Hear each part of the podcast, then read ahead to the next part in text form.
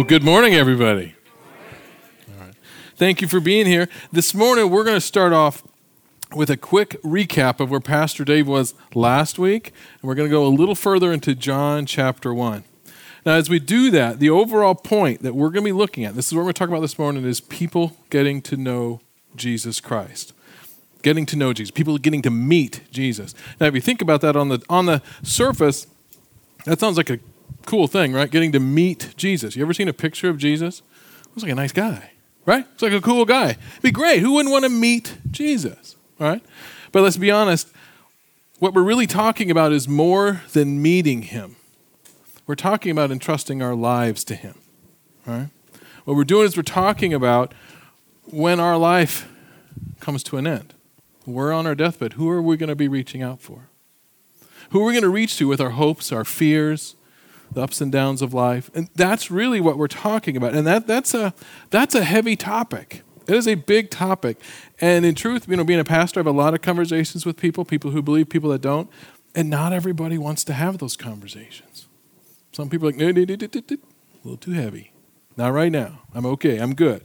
And on the other hand, this is great, is when some people come to meet Jesus and they come to know him, they immediately they're just ecstatic, right? And they go running straight for the cross.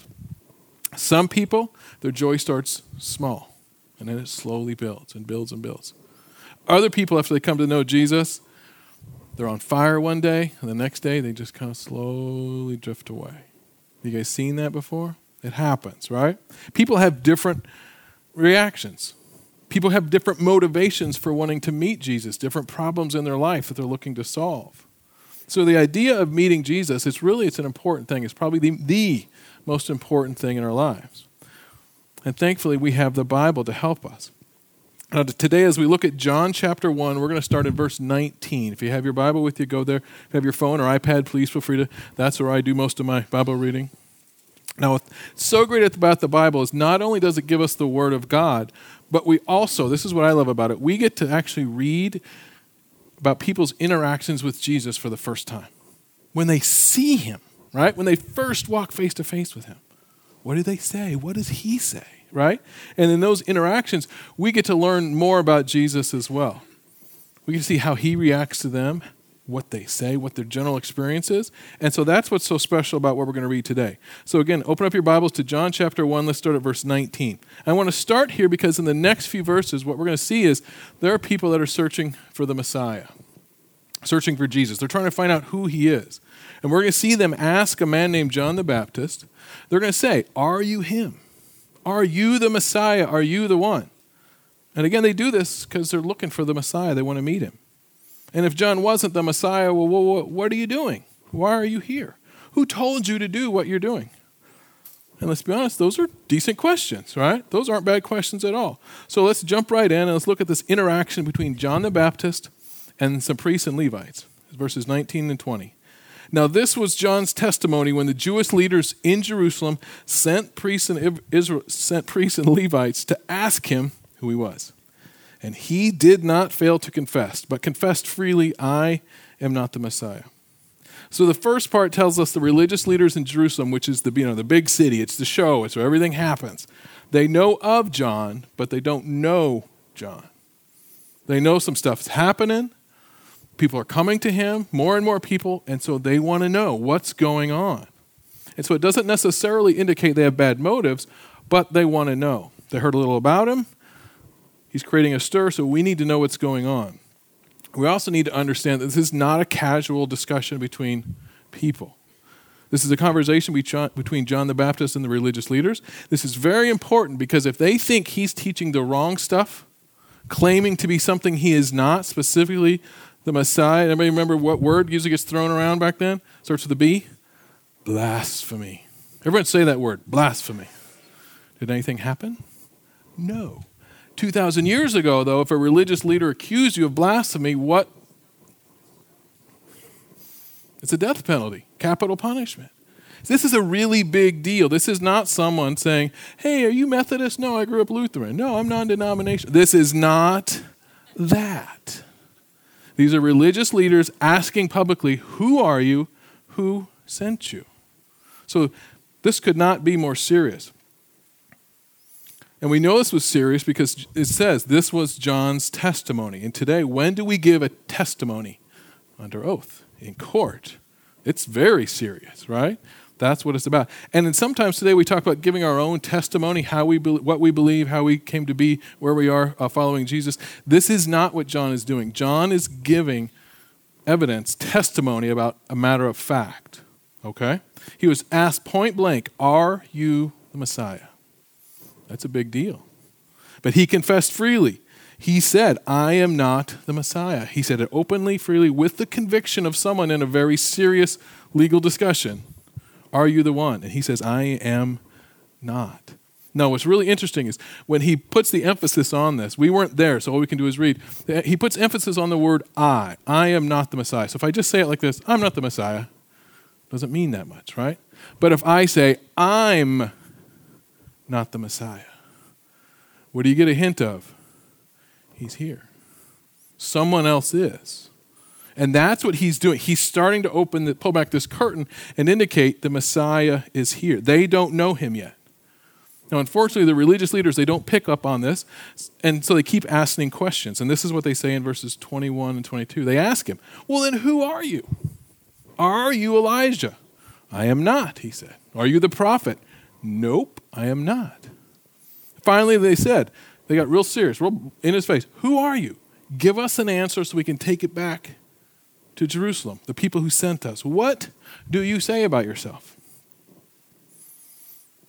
The point being, they don't understand who gave him this authority. What is this about? The stuff that you're teaching. And those, again, those aren't necessarily bad questions. And they're not getting it. So John gets ready to go full on, preparing the way for the Messiah. This is, and this is what he says this, uh, in our next slide, verse 23. He says, I am the voice of one calling out in the wilderness Make straight the way for the Lord. Now that's heavy, right? Anybody here today talk that way? No. I mean, if someone said something like that to you, you'd be like, what? What he was doing, this was no mistake. This, wasn't, this was not a random statement. What he was doing was ref, uh, referencing a passage from the Old Testament, the book of Isaiah, uh, chapter 40. They would have known this verse. This is about the coming of the Messiah. And again, this is where John really starts to pull back that curtain on what's going on here, the bigger picture, like why he's actually here. And with that verse, John is saying, I am preparing the way for the Messiah. Not for somebody that's coming 2,000 years from now. He's here. There's real work being done. And he begins to teach that through repentance and baptism, you can begin to get right with God. Now, you're not all the way right. That is not the end point. Baptism and repentance are awesome and everybody should do them, but we only get right with God through belief in Jesus Christ, through knowing the Messiah. Amen? And this is where John is going. He wants them to know the real Jesus, really know him. And now, this, as this discussion continues, the re- re- religious leaders ask him, Well, okay, why do you baptize then if you're not the Messiah? Or why, if you're not Elijah? Why are you doing this? Again, good question. And John's answer pulls the curtain back even more on who the true Messiah is. He says, I baptize with water. I do that.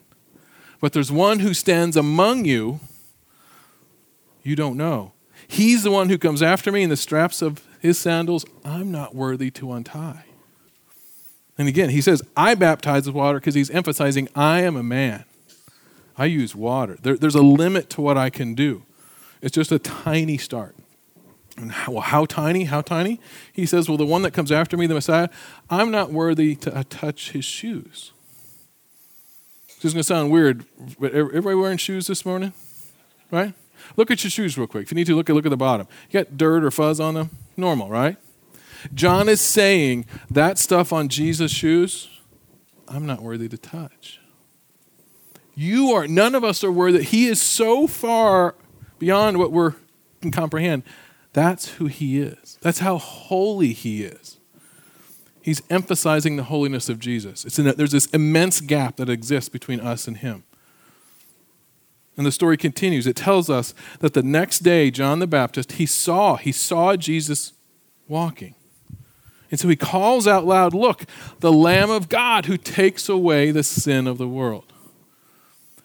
We sound, sounds great to us, right? But remember, he, he's not telling the world how awesome Jesus is and how much, how much adulation he needs, all that stuff. He didn't even bring up the sandal thing again, right?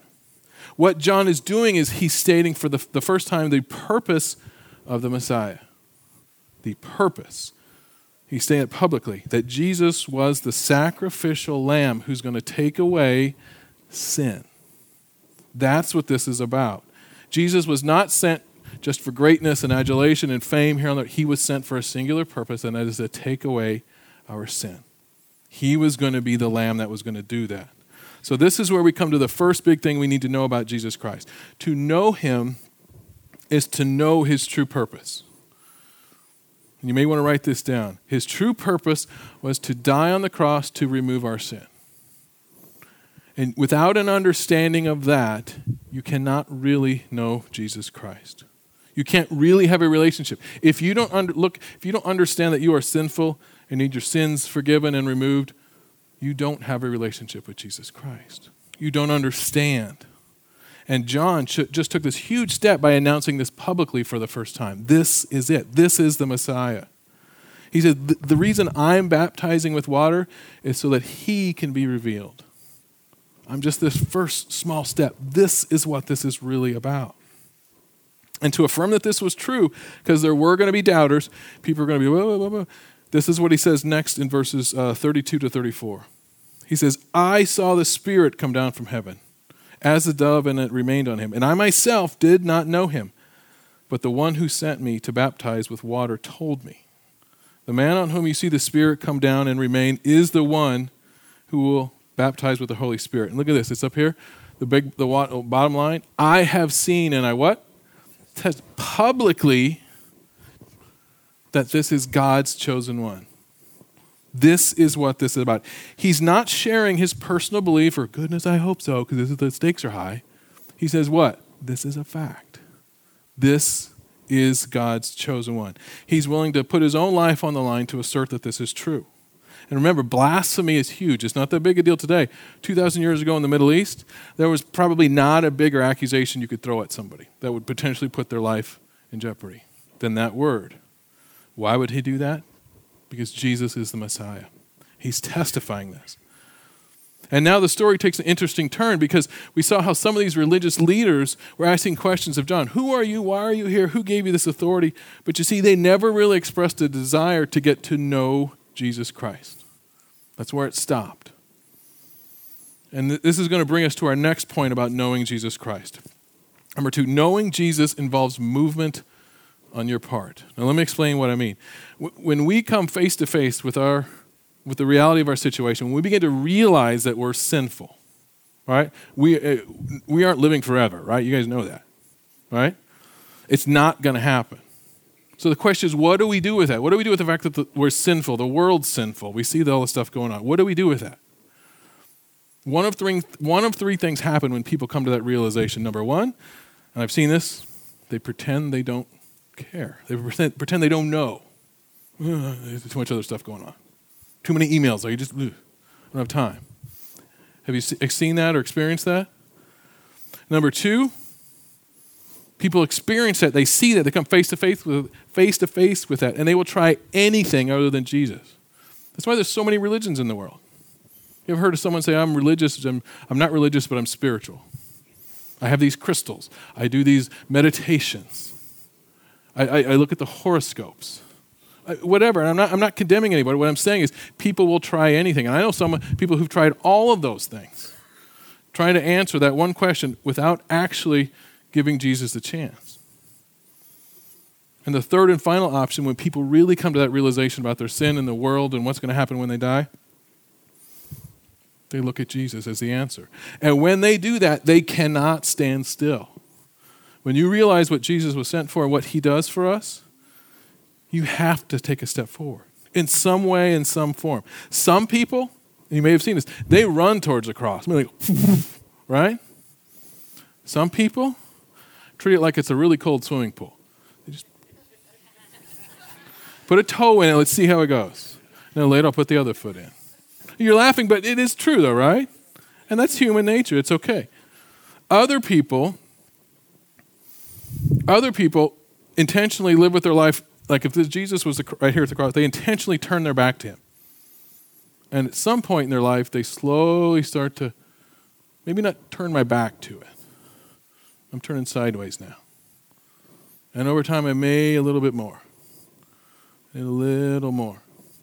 And there's in the New Testament it talks about one man plants a seed, another waters it. And that's what this doesn't always happen in a week. It may sometimes it takes years. But each instance, the distance that they travel is different, but it's still movement. And that's the point. That's the whole goal. And in every case, someone is turning closer to Jesus Christ. Is the point is when you experience that, you cannot not be engaged. You have to do something because the prize is Jesus. And let's be honest, none of us are perfect. We all come from different backgrounds. We have our own hopes, fears, baggage, right? Did everybody in this church right now grow up in this particular church? No. Everybody come from different denominations at some point? Everybody here born in Sebastian? No. We're from all over the place, right? So we all have a different experience when it comes to Jesus Christ. We all move at different a different pace, and that is okay. When we experience that, we never judge anybody. We're always patient, loving, caring, and we're here to support them no matter where they are. Because the whole goal is they just simply get closer to Jesus, somehow, some way. Now, let's get back to our story because this is where it starts to get good as a few minutes ago, a few minutes ago, I stated how the story is now changing from people asking John about asking John questions. Now there are some people that are going to actually literally meet Jesus for the first time. Like, like anybody here ever met Elvis or the Beatles? Right? You ever meet somebody that's really, really famous? He's going, right? Some people are really cool. Some people are like, oh, you know, call security kind of thing, right? We get to read about people walking up to Jesus.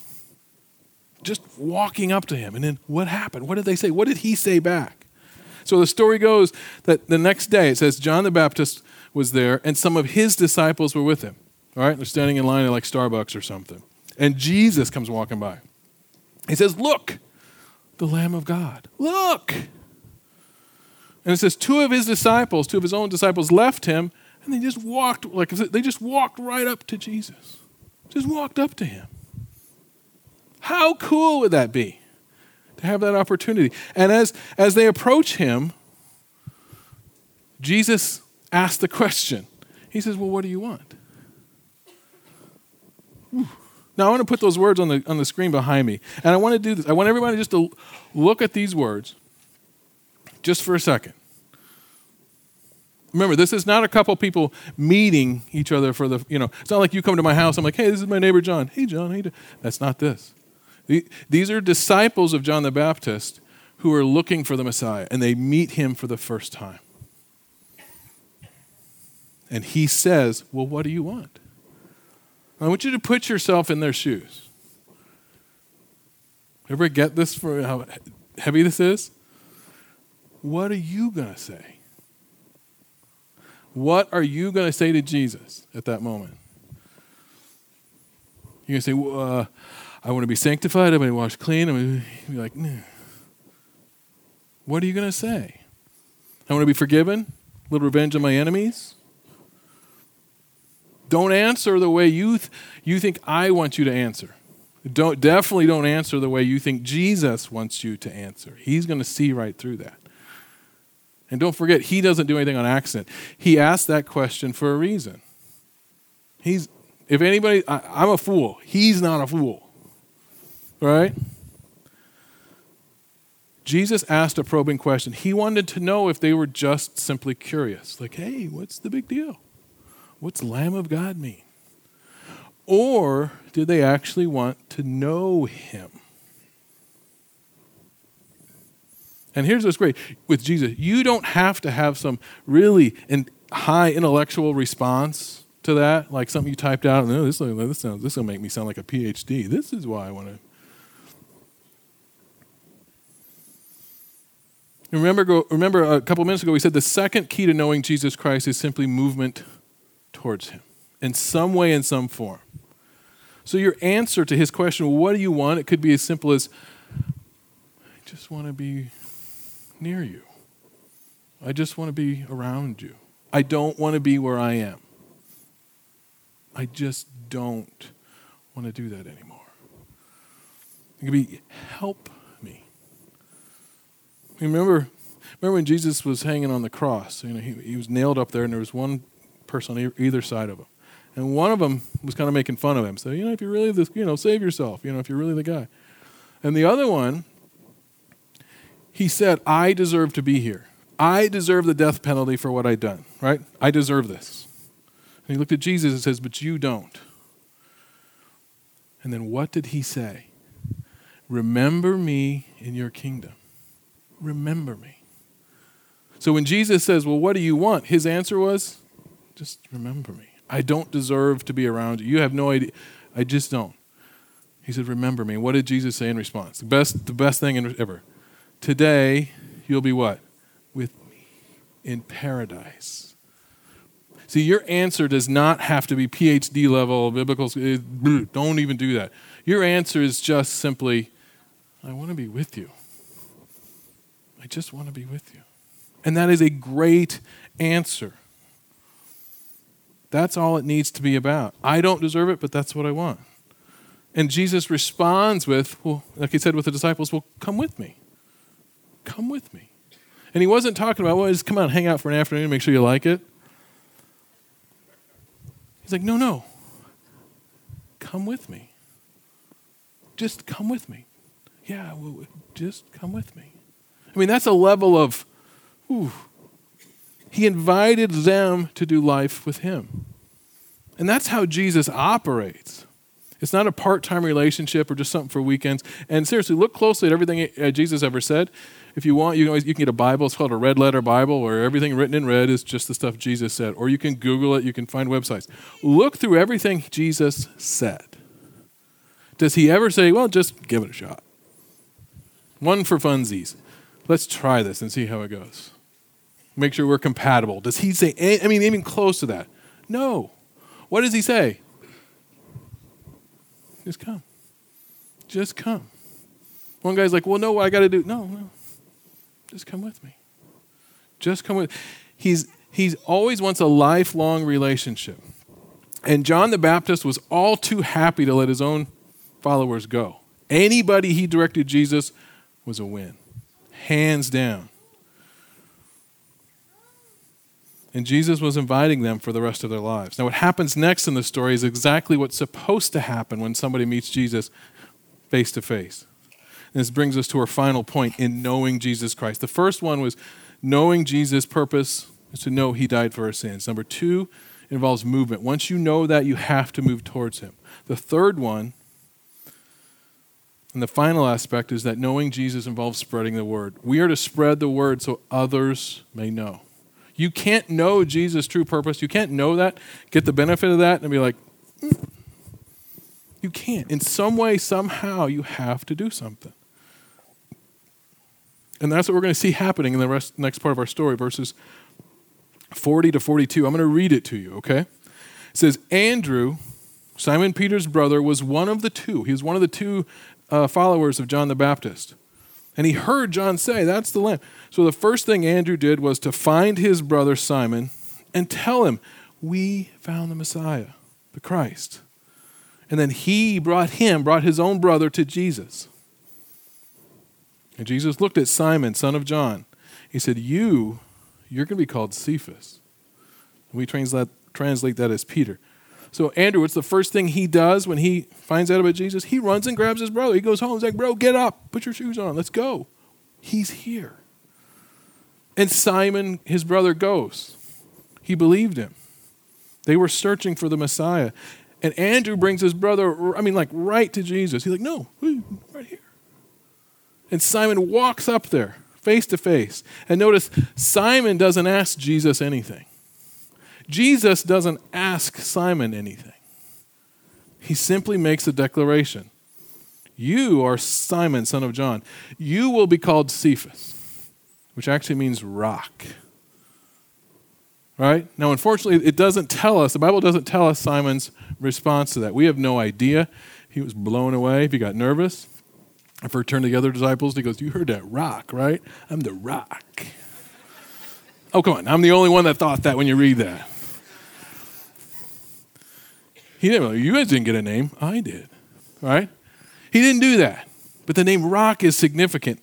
In our human brains, you know, we hear that, we think, wow, that sounds awesome. I'm like, no, no, no. This is, this is the Messiah giving you a name rock. You do not understand what's coming. This is huge. So there's no way Simon could have fully comprehended what all that meant, but we do know he trusted Jesus. He said, okay. And he went with Jesus. So he's already living up to his name. Now, the next disciple to meet Jesus is Philip. The story is extremely short. It just says that Jesus found Philip. We don't know what that means. He found him. And he said to him, Follow me. And what do you think Philip does? He goes, he follows him. Then it says, Philip found Nathanael. And he said, We found the one. We found the one Moses was talking about, the Messiah. His name is Jesus of Nazareth. And this is where I think things get a little funny. Nathanael, without thinking it through, forgetting he's about to meet Jesus, says, Well, can anything good come from Nazareth? Would you think, yeah. Having met Jesus and you're already slamming his hometown. But it does make you wonder what kind of town Nazareth was 2,000 years ago, right? But anyway, Philip and Nathanael, they go to meet Jesus. They walk right up to him, face to face. And when they get there, Jesus says to Nathanael, Well, here's an Israelite in which there's no deceit. What that means is, here's a guy who tells it like it is. He does not wear a mask. This guy is going to tell you what he thinks. And Nathanael says, Well, wait, how, how, how do you know me? Because we just met. And Jesus says, Well, I saw you sitting under a fig tree before Philip went and got you. He's like, What? You truly are the Son of God. But now here's where Jesus makes things get more serious. And he begins to share with them this much, much bigger picture. Things are more in, in store for him that are, they just can't even comprehend. It's in verses 50 to 51. Jesus says, You believe I'm the Messiah because I told you I saw you sitting under a fig tree. And we'll pause for a second. That's like down here as far as awesomeness, right? I saw you under a fig tree. You are going to see greater things than that. He added, Very truly, I tell you, you are going to see heaven open. You're going to see the angels ascending and descending on the Son of Man. He's talking about himself. And so what makes what makes Jesus said so important to Nathanael, not just to him but also to us, when Jesus says you're going to see greater things than that, he means there is so much more to come. As an example, when we come to believe in Jesus Christ, that first day when we're baptized, that is a great day, right? It's amazing. Now compare that to 20, 30, 40 years down the road of a life of following Jesus Christ. Think of all the other things, all the other people are going to be saved, all the other miracles you're going to see. And that's just a small piece. Jesus is saying, You haven't begun to see anything. Yet. And that's not where it ends. And this is the, this is the part that's, I wish I could have been there to see the reaction. He says, You're going to see heaven open. And you're going to see angels coming and going on me. And Jesus, what he's doing, he's, he's saying, I'm the link between heaven and earth. I'm the link. I am the way. At this time, if the band would like to come up. Now, when we look back, this is what's interesting. Now, when you look back at how Jesus met each of the disciples, you're going to notice that every one of them was different. There wasn't one, he didn't go up with everyone with the same handshake. How you doing? It wasn't like that. Some people approached him and they asked questions. Some people he approached and he asked questions. Some people just said, Well, follow me. One guy, he changed his name, right? Called him the rock. One guy made a joke about Jesus' hometown. But all of those differences should actually give us comfort because what that tells us is that Jesus meets people where they are. Every one of us, when we meet Jesus face to face, is going to have a slightly different reaction, right? Nothing is going to, we're all different. But he knows that. He's going to be right there where we need him. He can and he will meet us where we are. His desire is simply for us to know him, to truly know him have a relationship with him. That's, that's why these stories are in the Bible, so we can see the whole picture, see how people responded to him. So the question is then we need to direct this at all, each of one of us here is where are you in your walk with Jesus? Do you know him? Do you know of him? Like you've heard of him? Sounds like a nice guy. Do you trust him with your hopes and your fears? Do you know him as your Savior? See, that's what this comes down to. That's what this matters. That's why this matters. But here's the good part. No matter where you are in your relationship, if today's the first day or if you've been doing this for decades, we are here to love you and support you. We're here to help you. We come from different backgrounds. We have ups and downs. You may have you going great and then fall back. No. Jesus is here and he can help you. And we're as a church, we love you. We're here to support you. Our goal is for everybody here to know Jesus Christ as their Savior, to truly know him. Now, in a minute, I'm going to say a prayer, and in this prayer, we're going to do two things. Number one, we're going to give everybody here, if you haven't known, if you don't know Jesus, we're going to give you the opportunity to know him, to ask him into your life today. And there's no better day than today to do that. The next thing we're going to do is if you know Jesus already, but you need a little help, you just, who doesn't want to grow a little stronger in their faith with Jesus, right? We're going to pray for us too. If you would, let's bow our heads and let's pray. Father, I believe in your Son Jesus. Today I ask you to come into my life, and I want to know you. Not just know about you, but to really know you and have you know me. Today I ask you to make me new. I ask you to forgive me of my sins. Help me to trust you and, and lean on you with all my hopes and my fears.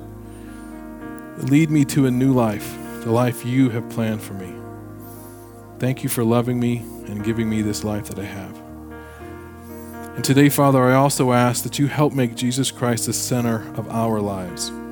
Help us to look at all the things that take up our time, our jobs, our money, everything, and help us to focus everything on Jesus Christ. Make him our true north. North. Make him our guiding light. Make him the only thing that matters in our lives.